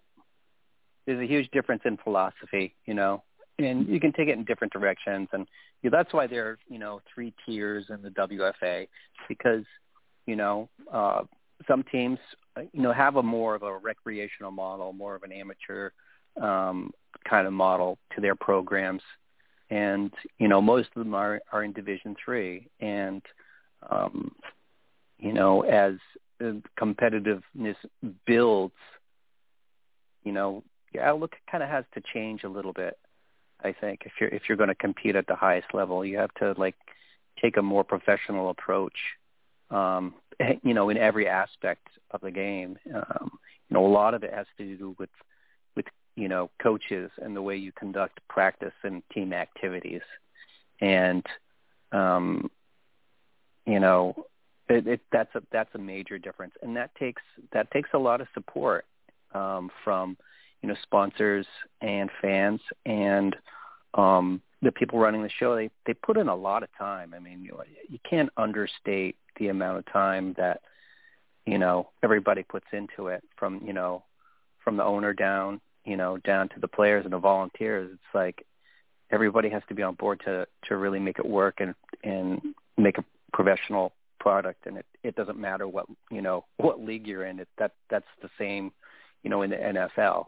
You know, NFL team can say that. It takes everybody, um, and everybody has to to put in a lot. So um, I think that's what the culture they're they're trying to build in WFA Pro. Um, and it's just kind of starting right. This is uh, Dodge's first year as a CEO, um, but you know this change has kind of been building over the last few years um, since the WFA established three tiers. Um, you know, and that was in 2016. So um, actually incorporating WFA Pro as a as a business uh, in and of itself it's just like kind of a natural progression, and and so so that's what's happened this year, and um, this is you know what they're going to sort of build their brand on. This is like the cornerstone of the WFA Pro brand. And it's a necessary thing that needs to happen, uh, and it's it's good that you know you put somebody at the helm, and you mentioned it before, right? It actually has the expertise to ride a business model where in the past, you know, the the league owners maybe weren't as to doing that, right? Overwhelming with three tiers. Yeah, I mean, yeah, Dodge definitely brings like a business savvy. She's very experienced. Um, you know, in in specifically like sports, like marketing, um, um, and just like marketing and, and sponsorships and relationships between businesses and sports franchises. She's got like tons of experience in that before arriving at the the WFA. So um, so that's a kind of expertise I think that the league has has not had before. And I mean, it's ten years later, and so now it's you know really it's it's just a you already have a you already have a branding. It's just a matter of getting that brand now to visibility, right? And then the core teams yep. within within structure because now you can now you sit at the table mark and you can actually say right a, B, and C franchise has been around for what, 12 years, 14 years, right? Mm-hmm. It's the stable. Where in other sports you don't have that, where you got the one or two year, and everybody's like, oh, "We're not investing in that," right? But you got a you got a franchise right. that's been invested for 11, 12 years. Now they're like, "Okay, yeah, you know, I think we need to take a second look," right? I mean, I, I think that's helped tremendously. Um, you know, to be able to have to to show a franchise, you know, a model franchise and say, you know, this is this is what we want for our whole league, you know, and we you know we we want your help to um, to make it happen. And mm-hmm. I, you know, I think I mean women's sports has grown in visibility um, over the last uh, over the last decade, um, and it's it's it's now on the radar of you know, marketing professionals as a, you know, a viable place to spend their marketing capital uh, and advertising capital. So, um, you know, that certainly has an impact. And, and that's partially, you know, one of the reasons why Dodge wanted to take this position um, because that growth's been happening, and she she's been a part of that um, in the corporate world, and now is bringing her um, expertise to the WFA. Uh, and, I think it's you going know, to be. I, I think going to be well well done for her because, like you said, she she brings the experience, which is key. Yep, and you know, I, I think working with television with the uh, Women's Sports Network mm-hmm. is, um, you know, that's that's a big thing. That's going to be a big thing. Uh, hopefully, a turning point for the WFA uh, to get more eyes on it and to reach new audiences, um, including sponsors that um, might want to um, have partnerships with with the league and its teams. And it's already happening. It's already happening. So um, it's it's uh, it's a time of positivity, I would say, in the WFA. Yeah, no, there's changing. There's changes happening. Uh, we'll see how uh, you know April 22nd through the eight weeks of the WFA Pro season, uh, the clashes and the matches will really dictate you know the brand and the product, and uh, you know anticipation for some te- some key teams uh, to kind of you know rile up the you know the whole scope, right? Kind of come up with the different aspect. Who's going to be the team that surprises, right? We talked about Boston being so strong, but can somebody really surprise us and tear down, you know, take down Boston in season? that would be an exciting thing, right? In that sense. Um, the other uh, the other teams we can't forget, uh, some badass teams up north. And if you guys check it out at the hub, uh, we featured uh, the talented uh, Casey McCombs of the Regina Riot on our reels and our stories. Uh, she looks really amazing, number 12. But uh, the whole uh, Regina Riot team, uh, Mark, uh, nice photo shoot there as well. So uh, all the teams doing really good with, with some photo shoots this year on all in all the leagues on the top leagues, uh, including Saskatoon and uh, Regina. It's true. Uh, you know, um, if you go to the hub, you you'll see that um, there's there's just like a lot of eye candy, lots of great photography uh, from teams. There's there's definitely more of an eye to towards you know visual promotion, um, and you know when you're on Instagram and TikTok now, um, you know you, you got to have you got to have the you know the uh, the eye candy. You got to have the uh, you know the visual um, Mark, you impact. Gotta stop, you got to stop the scrollers. You got to stop the scrollers, right? We got to we got to stop the That's scrollers. right. They're, they're scrolling. Hey, oh, you got to give them something Oh. to look at. Yeah, you got something to look at. But it's re- uh, really nicely done. Uh, I think the photo shoots have been really good. Uh, this year, I think more so than any other year, right? Not just in the WNFC Oh, or yeah. the WFA, but in general, the Oh, no, international across the uh, board. as well. Absolutely. Um, I, I think maybe you know uh, a lot of the teams are get, are getting younger help with their social media. Um, Mm-hmm. you know, folks uh, have grown up really understanding the uh, the medium and um, can quickly produce you know high quality photographs and videos. Um, you know, infused with a sense of humor or excitement or whatever you know emotions they want to convey in the moment. They've gotten really really good at it, and a lot of the teams have have taken a hold of that and uh, you know put someone in a position to really you know make them give them visual impact on on the social media I think it's more so the era we live in. To your point, this is the era we live Yep. in. So just the just the Mhm. facts, you know, that that has to happen. Where I think in the past we didn't have those means. Now we have accessibility, right, for those means. So it, it makes sense that this is going to be there. Uh, we didn't talk about Liga uh, Monterrey, but you guys can get the update right there. Uh, also, you know, shout out to FIBA Sports for doing the live streams of the games, so you can get the lowdown on what's happening over in the Liga Monterrey. Raiders still on top. Uh, you guys can check it out right there. Uh, we get the breakdowns as well every week to week.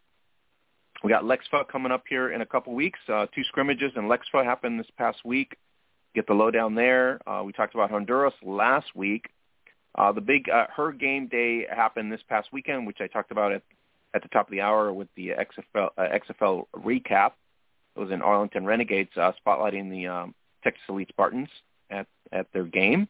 The, co- the collaboration that we talked to uh, Elizabeth Jenkins on on 439. And so, uh, Mark, it's one t- one week away here, and we got WNFC. Uh, we are we have arrived, as they say. yep um and that'll be great um what's the first game that's going to be able to watch maybe it's that philly washington game 6 p.m i'm trying to plan out my schedule here Well, I'm looking forward to the uh, to the uh, Houston Denver matchup. Is really what I I think that's going to be the one where it whatever happens there, uh, it's it's either going to be very detrimental to Denver, or it's going to be very uh, a big hurdle for Houston. The only other two ways you can look at it, really. Yeah, I, I agree with you. I was thinking uh, roughly the same earlier. You know, I'm, you know, I would give the Denver Bandits the edge, you know, simply because um, they can't afford to lose. it, it's like No, I mean they don't want to repeat Denver- of year one. yeah, you're kind, you know, you're kind of looking. Well, I'm kind of looking at Denver as, you know, one of one of the teams, you know, above others that has a shot of, you know, um, getting to the nine cup. Who is not Oh, yeah. Dallas? so, um, you know, if if they have aspirations to do that, I would I would think an opening week loss against um, Houston would be would just be a, a terrible way to start the season for them. You know, that would be a, a major, uh, you know, monkey wrench in the in the in the works. So, um, it, But Mark, it's you're kind of Houston- funny to say it was a if must you're win. Houston, you're but- taking down a playoff team from last year. If you're Houston, Oh, right, yeah. you, you get the win. Mhm. That says a lot about you too. Volume in in terms of volume, like the off season, putting together the squad, and all of a sudden you get uh, the W, right? And if you get the W, you get the champs right in your face for That's right. for the big test. So two playoff teams basically. You get Denver, and you'll get the champs. So uh, if you're Houston, Yep. man, that's a huge accomplishment with, within two weeks. absolutely. I mean, if if Houston, you know, if Houston walks out with a week one win, I mean, they're an instant contender, right? That's like a huge exclamation point. Everybody knows Mhm. that, you know, this is a serious team that has it together, and they're going to be a contender. And you know, the next week, then we're going to really see what they're made of. But uh, yeah, it's definitely the highlight game of of the week. I mean, that's the one I'm I'm I'm circling because not because I have interest in it with you know because we have Terry here, Terry Lister, and we want him to be successful, right, and take down the te- the Texas Elite Spartans, so we can claim that we have a a co-host that obviously was able to take down the Juggernaut. And we'll, Right. we'll put that as a credit. Uh, no pressure, Terry. No pressure. but uh, it should be a, a good matchup. I think that one is the. You were talking about the late game, right? I think that's 7 p.m. Central. Uh, let's see here. Eastern. You were talking about the 6 p.m. Eastern, right? Uh, so, Mark, let's let's run down Week One. Uh, we already did Denver and and Houston. Let's run down Week One here. Uh, Philly, Sure. not the greatest showing the last two seasons. Prodigy, very impressive last year with their matchups in their scheduling, right? So if you're Yep. Washington, this has got to be. Do you is it does it become a statement game? You know, if, if they blow them out, and if you're Philly, you know, you come up with a win by surprise. What does it say about Washington, right? That's literally the the, the two two ways to go about it here. That's right. Um, you know, uh, Philly has been, you know, um, indicating through their social media that this is going to be a different year, and um, you know, for Philadelphia, you know, having Washington as their first opponent is is you know a pretty good um, a pretty good choice to to have. Because you know if you if you defeat this you know if you defeat that team then then yeah you're back you're back in it. You're back to where you know close to where you started and you know that's your way of saying yeah hey we are a different team than we were last year. And last year they were awful right? There's no getting around it. Um but as you say i mean another way you could look at it is you know well geez what happened to the washington prodigy you know? Um so maybe they wouldn't get that much credit for pulling out a win. For Washington, yeah, they they need to just lay the smackdown on Philly and and you know Washington. We know Washington's mission, right? For two seasons, they have just been edged out of the playoffs, and Mhm. it, you Yep. know they felt that they belong there, and I've I have felt that they belong there. Um, certainly Mhm. two years ago, last year kind of borderline, but you know they they feel like they they want to get to the playoffs, so they cannot let a team like uh, Philly like come up and just ruin their chances there at, the beginning of the season. So um, I definitely think Washington's going to come out strong.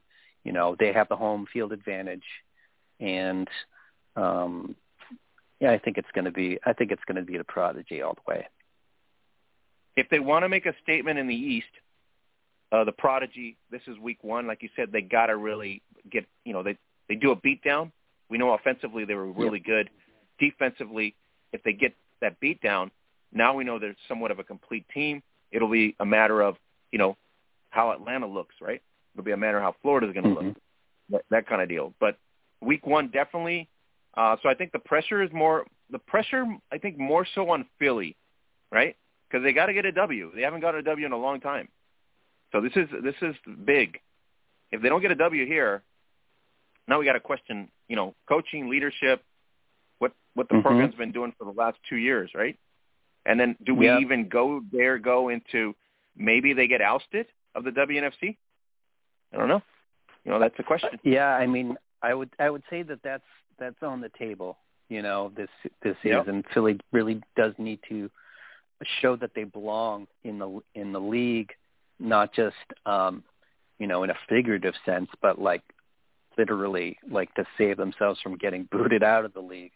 Um, but um, yeah, I mean, Philly. I mean, they have to sh- they have to show some life at least. You know, e- even if they lose, uh, you know, even if they get defeated handily, like they got to put some points on the board. They got to show something, right? They showed so little last year. It was um, it was sad. The uh, the black and green is not scary. Make it scary, Philly. The black and green, not scary. You got to make it scary. It's like, it's like vipers. You got to make it scary. Bring, bring your Mhm. A game against Washington. I think Washington uh, knows what it's all about. I think Washington knows that they got they want to get to the nine cup, right? So I think Mhm. they're they're skewed for that.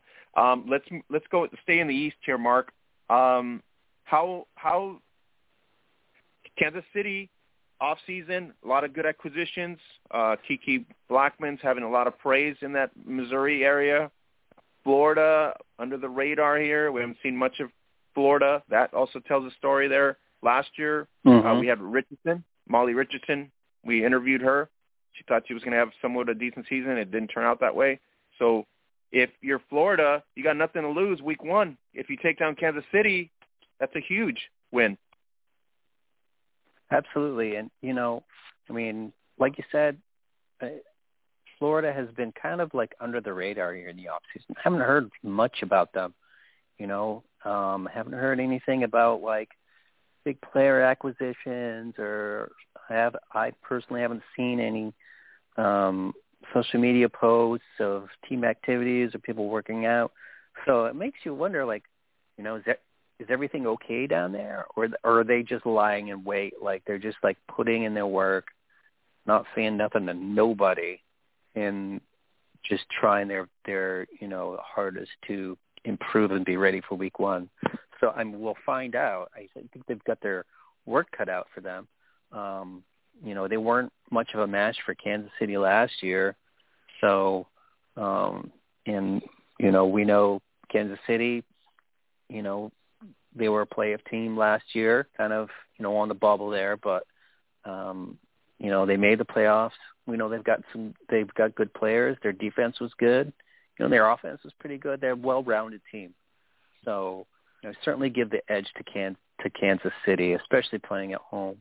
But I am very, very curious to find out who the 2023 Florida Avengers, you know, are and what they're going to look like. All right, um, let's move on to Atlanta, Tennessee. We've never seen Tennessee. They don't know what Atlanta's all about. We know what Atlanta's all about. So, uh, do we send prayers now? I don't know. Yes. send them out. Send them out early. Um, well, it'll be a learning experience. Let's just sure. put it that way. Um, and you know, Tennessee's trying to build a new program, and um, so um, I think expectations are are tempered, you know, low, um, especially against a team like Atlanta, who was in the thick of the playoff race last year, and um, you know, we're a very competitive team, and um, so I don't have too much uh, worry that the Phoenix won't, you know, that the Phoenix will collapse. You know, I'm pretty sure they're going to win this one, even even though they are playing on the road but we do get to we'll get to see you know um, what it looks like there um, at Austin Peay State University. It's going to be pretty mm-hmm. cool to um, see a game in that setting. Oh yeah. So I'm looking forward to the Trojans. I mean, pretty good logo. I like I, like, I love their logo. Their logo's very creative. Uh, there's a really good logo done there. Um, so the other teams is we got the uh, you know we got the Cali Nevada clash. Uh, the Legends showed us late that they can do that. Uh, they can you know kind of come strong. But Vegas, you know, they've been a really good team the last two years. Um, very competitive against Utah, very competitive against San Diego. Uh, they got retooled. They got a couple X League stars, Mariah Mariah Lopez, a couple X League players. Uh, you know, from that infusion, plus their veteran players. Um, so uh, Kerry Walters, I think uh, this is a this is the uh, the year where she takes helm of it by herself. Because I, I don't think Deion's being a part of it. So this is a, a true uh, Kerry Walters season, and uh, the legends as well. Uh, Mark, a lot to prove. So both teams here, a lot to prove. Yeah, I mean, if you recall last year, I mean, these two teams put up a barn burner, and it was a, mm-hmm. a heck of a game. And I'm not sure what week it was. It was kind of early in the season. Maybe it was like week two. Um, so I, I kind of have this as a toss-up. I think this might be turn into a very entertaining matchup. Um, so, um, you know, but whoever wins is is is, you know, they're just going to have a, a step up um, in the playoff race right off the bat. Um, it should be an exciting game. I, I, I'm looking forward to this one. The one I'm looking forward to, the second one I'm penciling in besides Denver and Houston, is Oregon, Seattle the Majestics kind of revitalized. McCarron's back. Uh, you got you know Cindy over there as well. Uh, Oregon, you know, really good with Leah out there uh, at the helm. Uh, this is more of a true rivalry, rivalry in the Northwest that we've seen in the last couple seasons. Uh, Majestic's kind of fallen down in there, but Oregon really stepped up without the running back injuries. If they can stay healthy, uh, this is a, this is a good matchup. Both teams always play pretty gritty. Uh, yeah, I agree. This was the other um, matchup on my card that I, I had marked down as as kind of a toss up. Now, if you know had this been last year, um, you know I would have picked Oregon um, kind of straight off the you know straight off the top. But uh, we do know that you know the Majestics have retooled a little bit. They gotten some uh, veterans in, and uh, you know I'm also looking forward to hearing our co-host uh, Terry Lister's podcast where uh, he talks with Seattle Majestics owner um, Scott McCarron. So I'm looking forward to that. I know that the Majestics are going to be more competitive this year than they were last year, and so I think that makes a really good game with with the Oregon Ravens here in Week One. Yeah, I think Oregon um, very impressive the last couple seasons. Unfortunate that they've had some injuries, right? Seattle not so much. Seattle, I mean, their the offensive the, their QB was running for their lives for the most part all season. Yes. So yes. defense was still really good, but just didn't work out. Um, do we go to Utah and San Diego? These are two familiar teams. We don't know if Nenji Martin's going to be quarterbacking at this point. That's the question mark. Uh, Utah also new coaching change, right? With the, some additions as well, and and San Diego's got a lot of international imports uh, from you know overseas as well. So uh, San Diego uh, deep in the playoffs. Thought they were going to go to the Nine Cup. Didn't happen. Um, so Utah did go. So this is a, a week one rivalry uh, kind of bitterness game, right? Who's gonna who's gonna yeah. get that first win? yeah, I think you're. I think you're right. I, I you know, you always want to, you know, get revenge on the team that knocked you out of the playoffs, and um, so so this is what we get in week one, um, which is awesome. Um, I think I'm going to give the edge to the Falcons. Um, not only are they playing at home, um, I, I feel like you know San Diego's quarterback situation, uh, you know, being up in the air, um, is um, it's going to be it's going to be tough to overcome. I think um, they become one dimensional, and it's going to be very it's going to be easy for Utah to stop if they just are running all the time, right?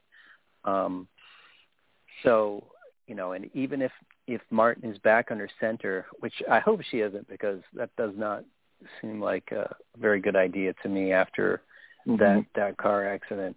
Um, you know, e- even if she was under center, you know, how ready really could she be after recovering, from, you know, from from that car accident? So I don't see that happening. So I'm expecting someone new under under center, and unless that, you know, we get surprised and it's a seasoned quarterback from, I don't know, precipitated from somewhere. Um, you know, I'm definitely going to give the edge to to Utah on this one if the if the coach in Utah, the new coaching, I don't, I didn't write it down his name, but if the coach in Utah still runs a triple option, that's always a challenge for anybody, and especially mm-hmm. week one. You know, after two or mm-hmm. three weeks and you get to see it, it's not so bad because you got game film. But the first week it's usually pretty tough. But uh, I got to give San Diego the edge here. Uh, defensively, I think they will get the win. I think the, the they're pretty stout on defense still. So even if they struggle offensively, maybe their defense makes up the difference. Uh, Utah, to your to your point, yes, I think they will be more offensive minded. Can their defense keep them in the game? Uh, I think that's the only two uh, questions that I have. But uh, I think we're on opposites. You're taking Utah. Uh, I'm going to take San Diego in terms of just the defensive edge. Um, Mark, before we get out of here, got five minutes. Uh, is Mississippi a real threat against the elite week one? Big question. Um, yeah, that that you know that's are they a real threat? Yeah, I I, I think so. Um, yeah. Now, do I feel confident that they're going to be able to to pull it off? Pull it off. um, no. pull off the big upset? No, no, I don't think so. I mean, I think Texas is going to win. Um, but in terms of your question, you know, I I think Mississippi has uh, the personnel to to be a threat. Mm-hmm. The question is, in week one, you know, will they will they be ready? Um, and you know, I, I just don't know. I, I just you know, you got, I got to give the edge to the right, you know, the reigning champ um, in this situation. Mark, if they lose by three, if they lose by three, it will be a win. Let me just say that now, right? They lose by Oh, three, yeah. they lose by a touchdown. That would be a huge win, I, like- I hear what you're talking about. Absolutely. right? And so if uh, they get blown you know, out, what what did you do in the off season? Because you had six months to get ready for this this team. if you get blown out, That's You know right. what I mean?